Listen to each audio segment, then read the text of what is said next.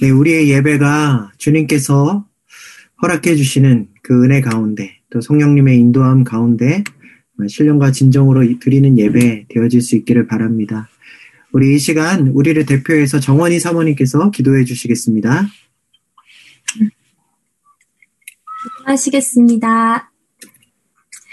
하나님 아버지, 오늘도 이렇게 주일을 맞아 우리가 함께 예배할 수 있게 하시니 너무나 감사합니다.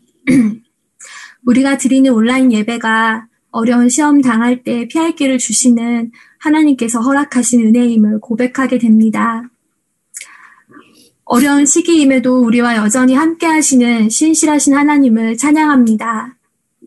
하나님, 영국은 또다시 락다운을 시작했습니다. 언제 끝날지 모르는 이 시간이 계속 반복되는 것 같사오나 답답함과 막막함 속에서 믿음의 눈을 들어 주님을 바라보며 우리의 삶을 주님께 다시 한번 맡겨드립니다. 우리에게 지혜를 더하사 우리로 언제가 아니라 어떻게를 고민하게 하여 주시고 이 시간이 언제 끝날지를 염려하기보다는 이 시간을 주님 앞에서 어떻게 살아내야 할지 깨닫는 마음을 우리에게 주옵소서. 우리가 함께 모일 수는 없으나 어쩌면 오히려 형식적인 종교적인 틀에서 벗어나 진정으로 살아계신 주님과 나와의 관계를 돌아볼 수 있는 시간이 될 수 있음을 깨닫습니다.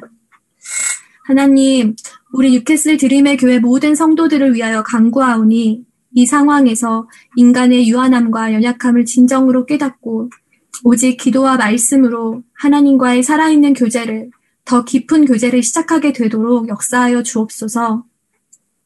이 시기에 하나님 당신과의 깊은 관계로 초청하시는 희미한 그 음성을 들려주시고 순종할 수 있도록 도와주시옵소서.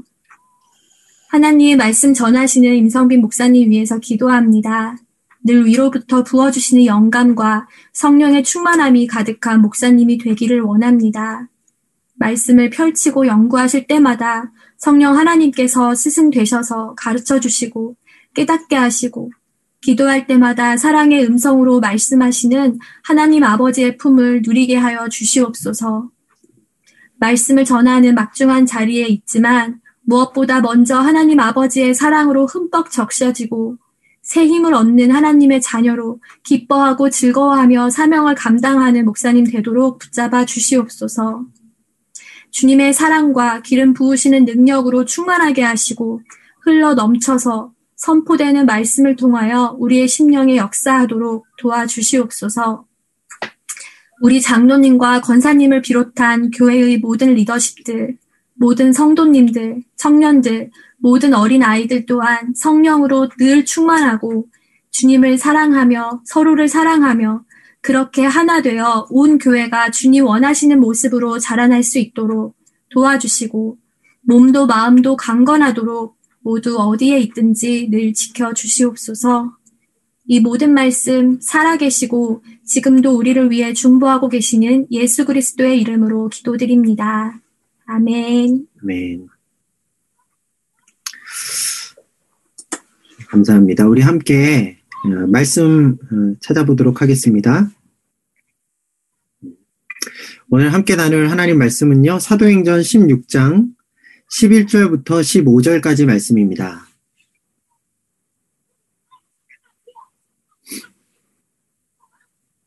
사도행전 16장 11절부터 15절 말씀까지 우리 함께 찾아보시겠습니다.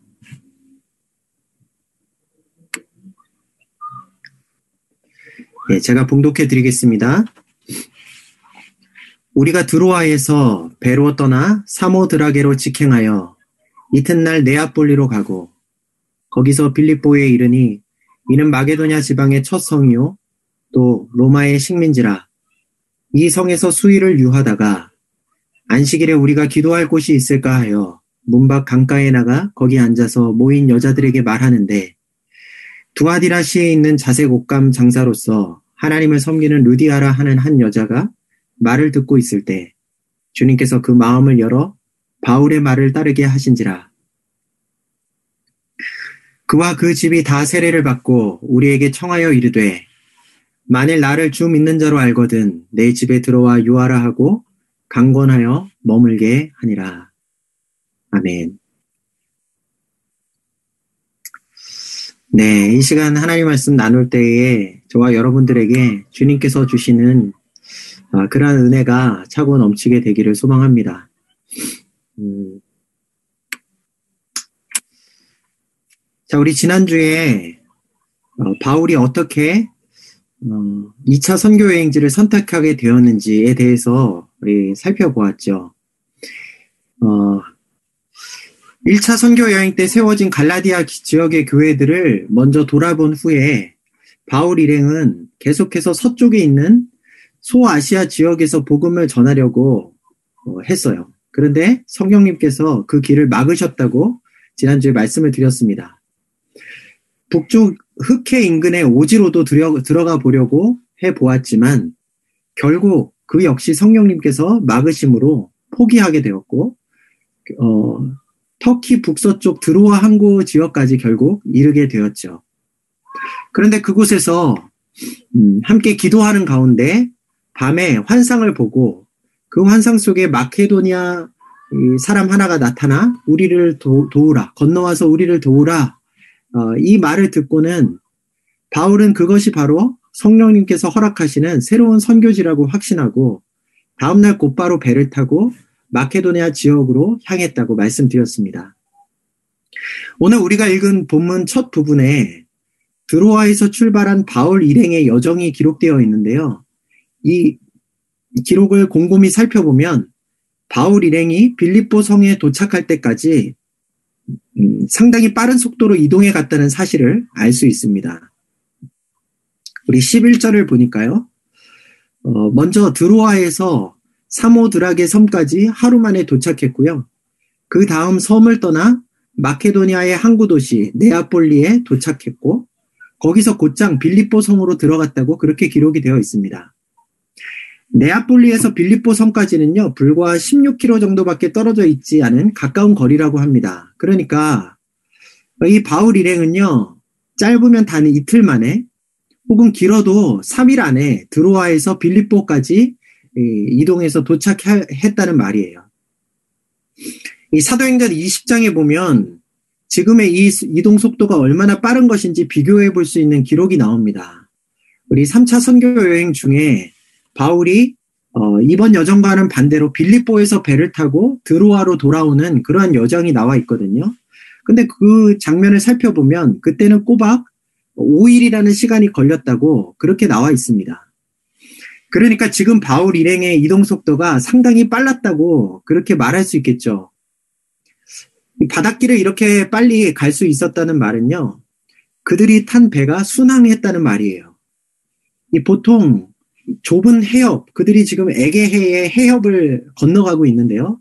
이 좁은 해협에는 사나운 바닷바람이 자주 불어오기 때문에 이 당시에 그렇게 크게 발전하지 않았던 범선들은요, 풍랑이 찾아오면 그 풍랑을 피해 예정에 없는 항로로 변경해서 돌아가는 경우가 많았다 그래요. 근데 바울의 일행이 탄 배가 그런 바람과 풍랑의 어려움 없이 순항할 수 있었기에 하루 만에 사모드락의 섬에도 도착하고 또 네아폴리 항구까지도 도착할 수 있었다는 말입니다. 그러니까 바로 주님의 주님께서 그들의 여정을 순탄하게 하셨다라는 뜻으로 우리가 이해할 수 있겠죠. 하나님께서는요, 성령을 통한 당신의 지시에 곧바로 순종하고 있는 이 바울과 그의 일행들에게 순탄한 길을 열어주신 거예요. 12절을 보면요, 빌립보 성은 마케도니아 지방의 첫 성이고 또 로마의 식민지라고 소개되어 있습니다. 첫 성이라고 해서 이 빌립보 성이 마케도니아 지역의 제1도시는 도시였다는 말은 아니에요. 실제로 마케도니아의 수도이자 제1도시는 앞으로 바울 일행이 이후에 방문하게 될 데살로니카라는 도시였습니다. 여기서 그래서 첫 성이라는 표현은요. one of the leading cities 그러니까 마케도니아 지역 주요 도시들 가운데 하나였다라는 정도로 우리가 이해하면 좋을 것 같아요. 어찌되었든 빌립보라는 도시 역시 여러 큰 도시들 중 하나였고 로마 시대에도 전략적으로 중요한 역할을 하고 있던 곳이었습니다. 아마도 바울 일행은요, 주님의 특별하신 지시하심에 따라 순풍에 돛을 단 듯 이렇게 순항을 거듭해 가며 유럽 지역의 큰 도시 중의 하나인 이 빌립보까지 도착해 가는 이 모든 과정들 속에서 앞으로 주님께서 어떤 놀라운 선교의 열매를 맺게 해주실지 기대감으로 마음이 한껏 부풀어 올랐을 거예요. 그런데 여러분, 바울이, 바울 일행은 막상 빌립보 성에 도착해서 보니 어디서부터 어떻게 복음을 전해야 하고 사역, 선교 사역을 펼쳐 나가야 할지 몰라 난항을 겪는 시간을 가지게 됩니다. 12절 마지막 부분을 보면요. 빌립보 성에, 성에서 그들의 초기 활동에 대해 그 성에서 수일을 유하다가 라고만 짧게 기록되어 있죠. 한마디로 말하면 별 성과 없이 며칠을 그냥 흘려보냈다라는 뜻이에요. 여러분, 그러, 그도 그럴 수 있는 것이 그들은 아직까지 유럽의 문화에 익숙하지 않았겠죠.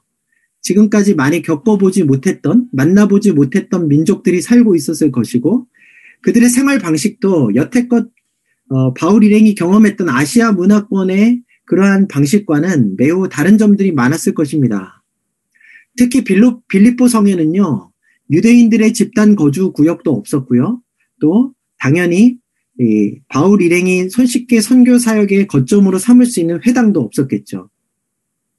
게다가 이 모든 어, 열악한 조건들을 이겨내고 사역의 활로를 다시 만들어 나가기엔 앞서 지금까지 빠르게 이동해온 여독으로 인해서 바울 일행 전체가 육체적으로도 어느 정도 부침을 겪고 있었을 거라고 생각이 됩니다. 이 참 답답하고 막막한 상황이 예기치 않게 그들에게 주어진 것이죠. 이 빌립보 성에 성에 도착할 때까지만 해도 어, 이 하나님의 이 순적하게 인도해 주신 그 이끄심 속에서 여러 가지 기대들을 가지고 어, 그들의 마음이 한껏 부풀었을 텐데 이러한 상황 속에 아마도 점점 그들의 마음은 초조해지고 불안해져 갔을 거라고 생각이 들어요.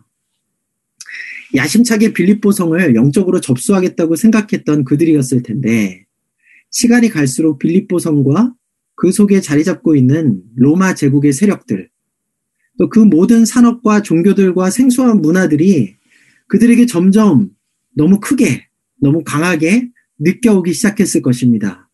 반대로 그 속에서 길을 잃고 방황하는 바울, 신라, 디모데, 누가, 단락 이 네 사람은 스스로가 생각하기에도 자신들의 수가 너무 적고 가진 힘도 터무니없이 부족해 보이기 시작했을 거예요.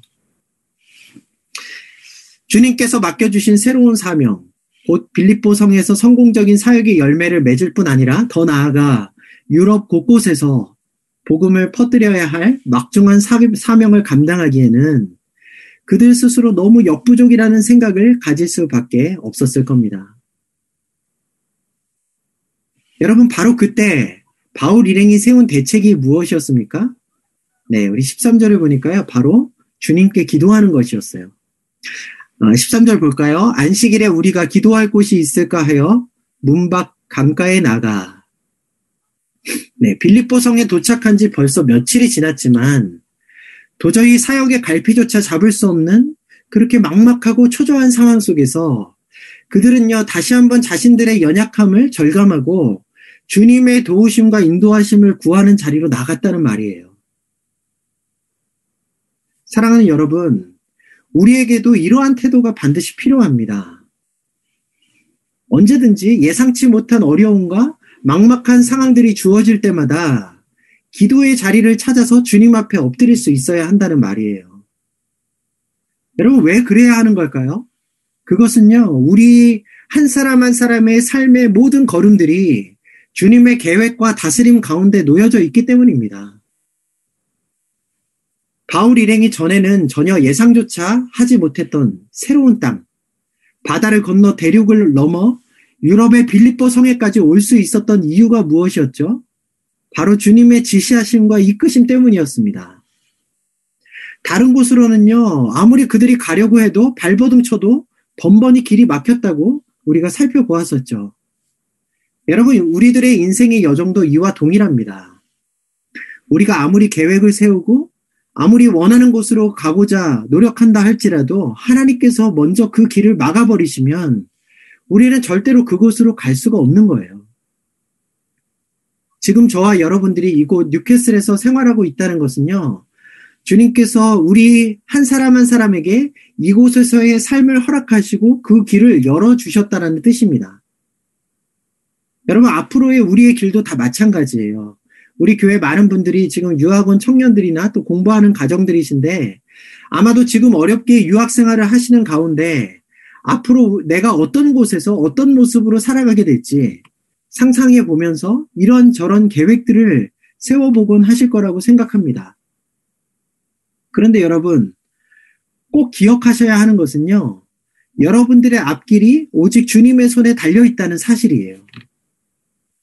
여러분, 지난 주간 새벽 예배 시간 가운데 10편 37편을 묵상하는 기회가 있었습니다. 10편 37편에서도 다윗은요, 하나님께서, 여호와께서 사람의 걸음을 정하신다. 그렇게 분명하게 말했고요. 그러므로 너의 길을 여호와께 맡기라. 그렇게 성도들을 향해서 권면했었어요. 여러분, 우리는요, 우리의 앞길을 확신할 수 없습니다. 우리의 걸음은 여호와 하나님께서 정하시고 인도에 가시는 거예요.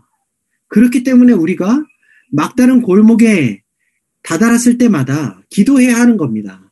아니, 매 순간 조금의 어려움을 느낄 때마다 막막하고 염려되고 걱정이 찾아올 때마다 하나님 앞에 나아가 그 앞에 엎드려야 하는 거예요. 어떻게 기도해야 할까요? 주님, 제가 이런 이런 길로 가고 싶습니다. 이렇게 계획했는데 그 길을 열어주십시오. 그렇게 기도해야 할까요? 아니죠. 그런 기도는요, 오히려 전능하신 하나님 앞에서 우리의 판단이 탁월하다고 주장하는 것과 같은 어리석은 기도예요. 오히려 하나님 앞에 엎드리는 우리의 기도는 주님, 제가 가야 할 길이 어디인지 도무지 알지 못합니다. 저는 알지, 알 수 없는 존재입니다.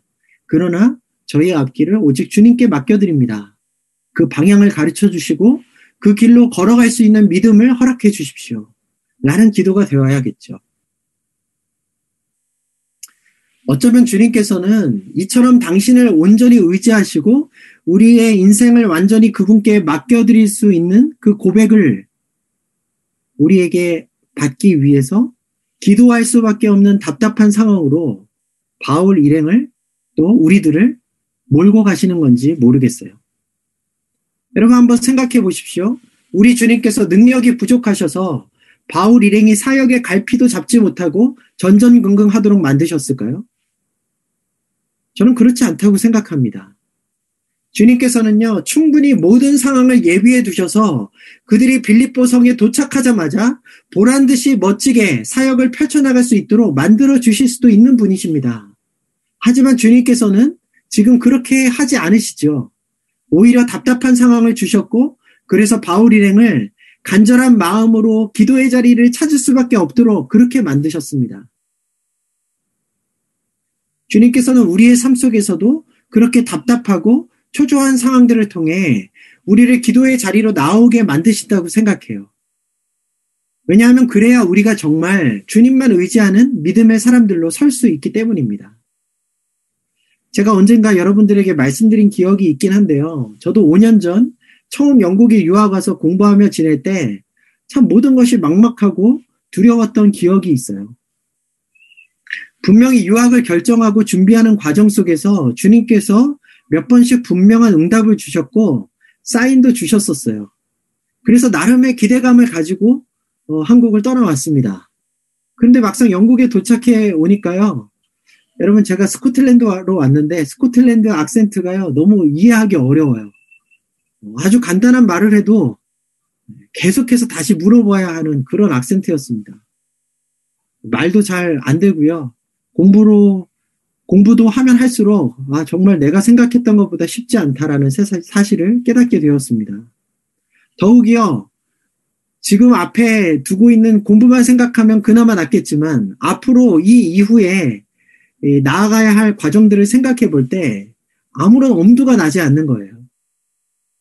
늦은 나이에 공부를 시작했는데 그 첫 단계인 석사 과정조차 제대로 통과할 수 있을지 잘 모르겠고 그 이후에 어, 목표했던 박사 과정 준비는 어떻게 도무지 해야 하는 것인지 또 재정도 전혀 하나도 준비가 되어져 있지 않은 상황에서 과연 이 모든 일들이 가능한 일인지 혼자도 아니고 어, 아내와 자녀들까지도 많이 있는데 어떻게 도, 도대체 이 일이 어떻게 이루어져 갈 수 있을지 제게는 아무런 생각이 없었습니다. 참 무모해 보일 수도 있는 그러한 삶을 제가 1년 동안 살았어요. 어, 그래서 석사 과정을 마칠 때까지 이 1년 동안 홀로 유학 생활을 하면서 한국에 두고 온 가족들을 생각할 때마다 정말 마음이 무거웠습니다. 그때 제가 할 수 있었던 것은요, 기도밖에 없었어요. 아니, 더 엄밀하게 말하면 마음이 무거워지고 답답해질수록 제 마음 깊은 곳에서 저절로 간절한 기도가 터져 나오더라고요. 그래서 제가 말씀드렸죠. 제가 있던 스코틀랜드 세인트 앤드루스라는 곳은 해변가에 세워진 아주 조그만 마을이었는데요. 제가 정말 하나님 앞에 마음껏 기도할 수 있는 장소를 찾아서 이 조그만 마을의 곳곳을 돌아다녔던 그런 기억이 여전히 남아 있습니다. 파도가 치, 파도 치는 소리가 바로 앞에서 들려오는, 그래서 마음껏 소리 지를 수 있는 이 바닷가 암벽 가운데 어, 위에 서서 기도하기도 하고요. 마을 외곽에 사람들이 잘 다니지 않는 들판에 나가서 정처 없이 걸어 다니면서 기도하기도 하고 또 이제는 사람들의 발길이 끊어진 지 아주 오래된 학교 강의실 건물 꼭대기에 있는 아주 오래된 기도실에 가서 혼자 네, 눈물 흘리며 기도했던 적도 많습니다. 아주 간혹 가다가 관광객들이 잠시 들어와 보곤 하는 바닷가에 허름한 작은 성당, 아, 그 성당이 열려 있다는 사실을 발견했을 때 제가 얼마나 기뻐하면서 그곳에서 또 이따금씩 기도했는지 모르겠어요. 제가 돌아볼 때 제 인생 가운데서 정말 이때가 가장 많이 기도했던 기간들 중 하나가 아니었나 생각이 듭니다. 여러분, 그때 제가 그 모든 기도의 자리에서 할 수 있었던 고백은 단 한 가지였어요. 주님, 저는 아무 능력이 없고 어디로 가야 할지도 모르겠습니다. 아니, 어디로 갈 수 있을지조차 모르겠습니다. 주님께서 계획하신 그 길로 저를 인도해 주십시오. 여러분, 5년이 지난 지금 저는 그때 그 시절만 해도 전혀 상상할 수 없었던 방향으로 걸어오게 될 수 있었죠. 어, 그리고 이곳 뉴캐슬에서 저희 온 가족들과 함께 함께 목회하고 공부하며 어, 지낼 수 있게 되었습니다. 이 모든 과정을 생각할 때마다 아, 이게 다 주님의 은혜였다라는 것을 고백할 수밖에 없어요. 사랑하는 여러분, 여러분들의 마음 속에 혹시라도 답답함과 막막함이 있으신가요? 지금 왠지 모를 초조함과 염려가 있으신가요? 그렇다면 여러분, 답은 한 가지 뿐입니다. 기도의 자리를 찾아 나서 주님 앞에 엎드리는 거예요. 주님께서 그 답답한 상황들을 통해서 여러분들을 기도의 자리로, 하나님과의 깊은 만남의 자리로, 오직 여러분의 인생의 전체를 하나님께 의지할 수밖에 없는 그곳으로 부르고 계신다는 사실을 깨달으실 수 있기를 바랍니다. 여러분, 그래서 지금 홀로 있는 그 자리에서 주님 앞에 무릎 꿇으십시오. 혹시 홀로 고요히 기도할 시간과 장소를 찾지 못하시는 분들이 있다면요. 우리 교회 공동체에 아침마다 새벽 기도 모임이 있죠. 또 매주마다 금요 기도회 시간도 있습니다. 여러분 한번 참석해 보시면 좋겠어요. 기도하지 않으면요. 여러분들의 신앙은 절대로 자라나지 않습니다. 기도하지 않으면 여러분들의 믿음이 견고해질 수가 없습니다. 세상에 조그마한 풍파가 몰려온다 해도 그 자리에 주저앉을 앉을 수밖에 없는 그러한 연약한 신앙을 계속해서 유지할 수밖에 없는 거예요. 기도하지 않고 우리의 삶을 이끌어 가시는 주님의 능력을 체험할 수 없고요. 그것을 체험함으로 하나님 앞에 정말 견고한 믿음의 사람으로 선다는 것은 불가능한 말입니다. 여러분, 오늘 이 예배의 시간을 통해서 여러분들의 무너졌던 기도의 자리를 다시금 회복할 수 있기를 소원합니다. 여러분, 그렇게 바울 일행이 기도의 자리를 찾아 빌립보 성 바깥의 한 강가로 나아가 주님 앞에 엎드릴, 엎드렸을 때에 드디어 막혔던 사역의 활로가 뚫려지는 역사가 일어나게 돼요. 우리 13절을 보니까요. 바울 일행은 그 기도처에서 몇몇의 여자들을 만나게 되었는데요. 그리고 그들에게 예수님의 복음을 전해주죠. 근데 그 중에 그 여자들 가운데 어, 유독 한 사람이 바울의 이 복음을 어, 경청해서 집중해서 들었고 어, 그 여인이 결국 예수님을 믿게 됩니다. 리디, 루디아라는 여인인데요. 여러분 이전에 바울의 1차 선교 여행의 과정을 우리가 한번 생각해 본다면 떠올려 본다면 정말 가는 곳곳마다 수많은 사람들이 복음을 받아들이고 예수님을 믿는 그러한 역사가 나타났었죠. 근데 그런 모습과 비교해 본다면 오늘 이 빌립보 성 근처 강가에서 한 여인이 예수님을 믿게 된 사건은요. 어쩌면 너무 초라하고 별 볼 일 없어 보이는 사건일 수도 있습니다. 고작 단 한 사람의 회심자. 하지만 주님께서는요, 바울의 기도의 응답으로 이 한 사람의 영혼의 열매를 허락해 주신 거예요. 근데 여러분, 이 루디아라는 한 여인을 만나게 됨으로써 이후 바울 일행의 사역은 엄청난 힘을 받게 됩니다. 여러분 14절을 보면 이 루디아라는 여인에 대한 간단한 소개가 되어 있죠. 그 여인은요. 소아시아 지역에 있는 두아디라라는 도시 출신의 여인이었습니다. 근데 이 두아디라라는 두아디아 두아디아라는 이 지역은요. 유명한 자주색 옷감을 파는 어, 주, 어, 자주색 옷감으로 유명한 그런 지역이었어요. 그러니까 그래서 그 유명한 자주색 옷감을 이 루디아라는 여인이 이 빌립보 성으로 가져와서 파는 한마디로 무역 일을 하고 있는 여성 사업가였던 것입니다.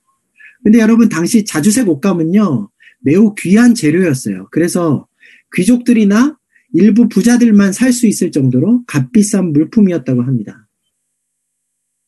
그러니 루디아는 이 빌립보 지역에서 여러 상류층들과 교류하면서 부를 축적해 갈 수 있는 그러한 꽤 영향력 있는 인물이었겠죠. 그러한 그녀가 복음을 믿고 예수님의 제자가 되었다는 말이에요.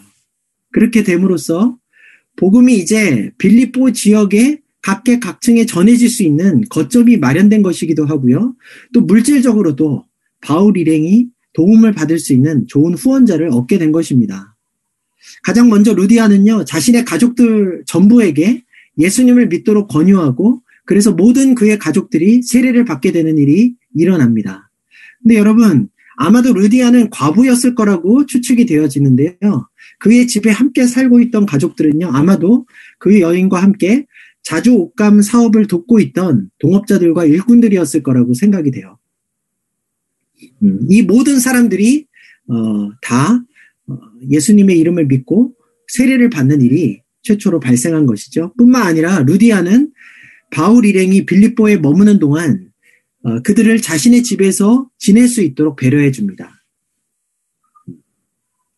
15절에 보면 루디아가 바울에게 강권하는 그러한 예, 자기 집에서 머물라고 강권했다라는 표현이 나오는데요. 이 말은 바울 일행이 처음에는 루디아의 권유를 정중하게 거절했을지 모른다라는 뜻이 내포되어 있어요. 고린도 후서에 보면 나와 있죠. 바울은 사역을 하면서 성도들에게 물질적으로 웬만하면 부담을 주지 않으려고 애쓰는 그런 스타일의 사역자였습니다. 그러니까 당시 아무리 그래도 초신자에 불과했을 루디아에게 폐를 끼치지 않으려고 했겠죠. 그러나 루디아는 그렇게 자신의 요청을 또 제안을 어, 정중하게 거절하는 바울을 향해서 뭐라고 강권합니까? 15절 보니까 만일 당신이 나를 주 믿는 자로 알거든 내 집에 들어와 머물러 주십시오. 여러분 이게 무슨 말이죠? 바울 일행의 선교 사역을 돕고 물질로 후원하고 싶다는 그녀의 제안이요. 단지 자신의 인간적인 생각이 아니라 이제 자신의 주인 되신 예수 그리스도께서 그에게 허락해 주시는 자발적인 헌신의 마음이라는 뜻입니다. 그러니 전혀 폐를 끼친다고 생각하지 말고 자신을 그리스도 안에서 떳떳한 동역자로 생각해 달라는 말이에요. 여러분, 이 루디아라는 여인의 이 말이 얼마나 감동적인 말인지 모르겠습니다. 사실 루디아는, 루디아라는 인물에 대해 오늘 본문이 아주 구체적으로 길게 소개해 주지는 않기 때문에 어, 그 여인의 지금까지의 삶을 우리가 상세하게 알지는 못하겠지만 아마도 우리가 어, 그가 이 자주 옷감, 이 고가의 호화로운 물건을 무역업으로 판매하면서 부를 축적하고 그 당시 사회에서 어느 정도 영향력을 끼치고 있던 성공한 여성 사업가였다는 이 사실을 통해서 우리가 추측을 해본다면 바울을 만나기 전까지만 해도 이 루디아라는 여인이 어쩌면 단지 부자가 되겠다는 일념하에 그러한 세상적인 목표를 마음에 품고 고향을 떠나와 먼 타지에서 애쓰며 살아가는 한마디로 욕망에 사로잡혀 살아가는 일문에 불과했을지도 모르겠어요. 비록 유대인이었고 나름 하나님을 섬기는 자라는 어, 정체성을 가지고 있었을지는 모르겠지만 그러한 정체성을 지켜가기엔 타지에서 부유가, 부유한 계층들을 상대로 하는 무역 사업은 만만치 않았을 것입니다. 기본적으로 늘 이해 타산에 대해 생각하는 계산적인 삶을 살아갈 수밖에 없었을 것이고 이방 문화와도 타협할 수밖에 없는 때가 많았겠죠. 더군다나 그 지역에는 회당도 없었기 때문에 그녀의 유대인으로서의 신앙을 격려해주고 끌어줄 수 있는 신앙 공동체도 없었습니다. 그렇게 어느 정도 하나님과 멀어지며 세상적인 성공을 위해 그동안 달려왔고 나름대로 그 결과 성, 성공한 여성 사업가로서의 명성도 얻게 된 그녀일지 모르겠지만 그녀가 이제 바울을 통해 주님을 만나고 그분의 제자로 변하고 나서 자신의 삶과 이 세상의 여러 가지 모습들을 살펴보며 보고 나니까 그제서야 자신에게 주어진 이 모든 성취와 소유들이 정말 무엇을 위해 사용돼야 하는지 분명하게 깨닫게 된 것이죠. 여러분 세상에 많은 사람들이요 이 세상의 성공과 부와 명성을 얻기 위해 애쓰며 살아갑니다. 그렇지만 사실 이 그들이 목표로 삼고 있는 이 모든 것들은요, 그 자체만으로는요, 어떤 의미를 가질 수가 없는 것들이에요. 물론, 그것을 손에 넣은 당시에는 약간의 성취감을 얻을 수도 있고, 만족감을 누릴 수도 있습니다. 또 그것들로 인해서 남들보다 어, 조금 더 나은 편리함과 유익도 누릴 수 있겠죠. 하지만 여러분, 결국 이 세상을 떠나게 될 때, 잠시 살다 떠나는 우리의 인생을 비춰볼 때, 이 세상에 사람들이 추구하고 있는 그러한 성공과 부와 명성들은요, 참으로 일시적이고 허무한 것들이에요. 그 모든 것들이 조금만 시간이 흘러버리고 나면 다 잊혀져 버릴 대상들이라는 말입니다. 하지만 여러분, 그러한 허무한 것들도요, 우리가 주님을 만나게 되고 그분의 자녀가 된다면 그 모든 것들의 새로운 의미가 부여될 수 있는 거예요. 단순히 나 자신의 개인적인 욕망, 또 세상 사람들의 인정과 칭찬을, 칭찬을 받기 위해 세워놓았던 그 목표들이 이제 주님을 만나고 나면 주님을 위해 쓰임 받을 수 있는 도구들이 되어지고 하나님 나라라는 영원한 가치를 위해 드릴 수 있는, 투자할 수 있는 헌물들이 되어질 수 있다는 말이죠. 루디아는요, 예수님을 영접한 후에 그것을 확실하게 깨달을 수 있게 되었던 것입니다. 여러분 그래서 그 결과가 어떠했는지 아십니까? 먼저 루디아는요 유럽 최초 교회 이 빌립보 교회를 세우는데 가장 크게 공헌하는 성도가 됩니다. 이 예루살렘 교회가요 마리아라는 그 큰 집을 가지고 있었던 그 마리아의 헌신을 통해서 공동체가 함께 모여서 교제하며 그곳에서 가정교회를 세워나갈 수 있었던 것처럼 빌립보 교회도 루디아가 제공한 그 자신의 소유의 큰 집을 어, 기반으로 해서 교회가 시작되게 되었어요. 뿐만 아니라 우리가 바울의 서신서들을 읽어보면 바울이 계속해서 빌립보 교회가 물질로 선교 사역을 돕고 있고 또 어려운 교회들을 후원하고 있다는 이야기를 자랑스럽게 하고 있다는 사실을 우리 발견할 수 있습니다. 그것이 구체적으로 루디아에 의한 후원이었다고 명시되지는 않았지만 당시 바울의 그 오랜 어, 기간 동안 이어진 선교 활동에 그 수많은 일행들에게 필요할 때마다 계속해서 아낌없이 후원할 수 있었을 정도의 재력을 가진 사람은 아마 루디아밖에 없었을 거라고 생각됩니다. 그러니까 루디아는요, 그 전까지는 단지 자신의 욕망을 위해서 세상에 추구하는 그 성공을 위해서 어, 달려왔지만 주님께서는 그가 가진 것들을 이제 새로운 의미로 변화시켜 주셔서 주님의 나라를 위해 쓰임 받는 그러한 아름다운 인생으로 삼아 주셨다는 거예요. 여러분 앞으로 주님께서 여러분들에게 어떤 복을 허락해 주실지 또 어떤 세상에서의 성취들을 허락해 주실지 잘 모르겠습니다. 하지만 만약 주님께서 그러한 것들을 우리에게 저와 여러분들에게 맡겨 주신다면 예수님을 만나기 이전에 루디아처럼 오로지 자신의 욕망을 위해 그것들을 추구하고 자랑하고 사용하지 마시고요. 주님의 제자가 된 이후의 루디아처럼 정말 영원한 가치를 위해 주님의 나라를 위해 그분의 선교의 사역을 위해 사용하실 수 있기를 바랍니다. 그럴 때 그 자체만으로는 가치 중립적일 수 있고 또 세월이 지나면 허무하게 여겨질 수도 있는 이 세상의 여러 가치들이 하나님 나라 역사에 영원하도록 아름다운 의미로 남을 수 있는 그러한 멋진 가치들로 변하게 될 줄 믿습니다. 여러분 이제 말씀을 정리하려고 합니다. 어려운 상황을 마주할 때마다 기도의 자리를 찾으세요. 그 어려움을 통해 우리를 만나기 원하시는 주님 앞에 나아가시기를 바래요. 그래서 우리의 모든 상황과 앞길을 그분께 맡겨드릴 수 있는 믿음의 사람들로 일어서시기를 바랍니다. 그때 주님께서는 우리가 그전에 예상치 못했던 그러한 새로운 길을 열어주셔서 주님의 능력과 섭리를 깨닫게 하시고 더 견고한 하나님의 사람들로 우리가 설 수 있도록 은혜 베풀어 주실 줄로 믿습니다. 우리에게 주어진 모든 자원들은요, 오직 주님께 드려질 때만 영원한 의미와 가치를 지닐 수 있는 거예요. 여러분, 그리스도인이라는 이름을 가지고 있으면서도 세상의 사람들과 다를 것 없이 개인의 욕망을 위해 달려나가는 삶을 살지 마시고요. 작은 것들이라도 하나님께서 허락해 주신 것들을 주님의 나라를 위해 사용하여서 영원한 가치를 이루어 가시는 저와 여러분들이 되실 수 있기를 주님의 이름으로 축원드립니다. 좋으신 주님의 은혜를 감사합니다. 하나님께서 특별한 지시하심 속에 순적한 항로를 통하여서 빌립보 성에 도착하게 하신 바울 일행이 복음 사역의 난항을 겪으며 그곳에서 답답해하는 상황들 속에 주님을 애타게 찾는 간절한 기도의 자리로 나아갔던 장면들을 우리가 살펴보았습니다. 주님 때로 주님께서 우리의 삶 속에 이처럼 막막하고 답답한 상황들을 통하여 우리를 기도의 자리로 부르신다는 사실들을 기억하게 하여 주셔서 아버지, 우리 그 초조함과 염려와 불안함들 속에서 주님을 찾을 수 있는 저희들 다 되게 하여 주시옵소서.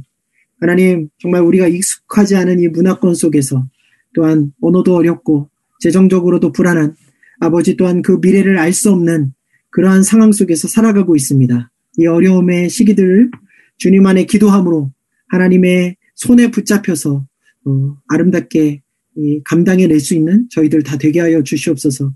우리의 인생 어, 오직 여호와께서 우리의 길을 정하시고 그 길을 인도해 가시오니 주님께 그 길을 맡길 수 있는 믿음의 사람들로 훈련받는 시간들이 다 되게 하여 주시옵소서. 하나님 아버지 무너졌던 우리의 기도의 자리가 회복될 수 있기를 원합니다.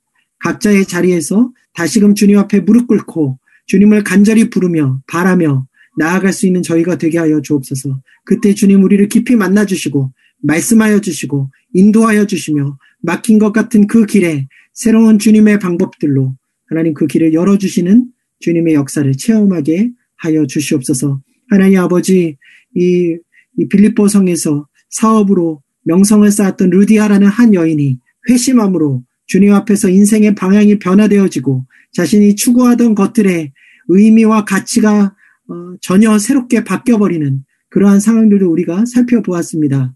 주님, 그리스도인이라는 이름을 가지고 있으면서도 세상 사람들과 다를 것 없이 이 세상이 제시하는 성공을 추구하며 살아갔던 우리의 모습들을 어, 주님께서 새롭게 하여 주셔서 하나님 나라의 영원한 가치를 사모하는 자들로 그렇게 이 세상의 것들이 다 허무하나 오직 주님을 나라를 위하여서 드리고 사용받을 때에 그것이 영원한 가치로 남게 된다는 지혜를 우리 가운데 허락하여 주시옵소서. 그래서 주님 지금 현재 어, 지금부터 하나님께서 맡겨주신 그것이 아무리 작은 것이라도 하나님의 나라를 위해 드릴 수 있는 저희들 될 수 있도록 은혜 베풀어 주시옵소서. 주님 감사합니다. 한 주간 동안 또한 살아가는 시간 속에서 주님께서 우리와 동행하여 주셔서 기도의 자리에서 말씀하시고 인도하시며 우리의 모든 삶의 어, 어, 영역들을 주님의 뜻에 따라 사용하여 주시옵소서 감사드리며 모든 말씀 우리 주 예수 그리스도의 이름으로 기도합니다.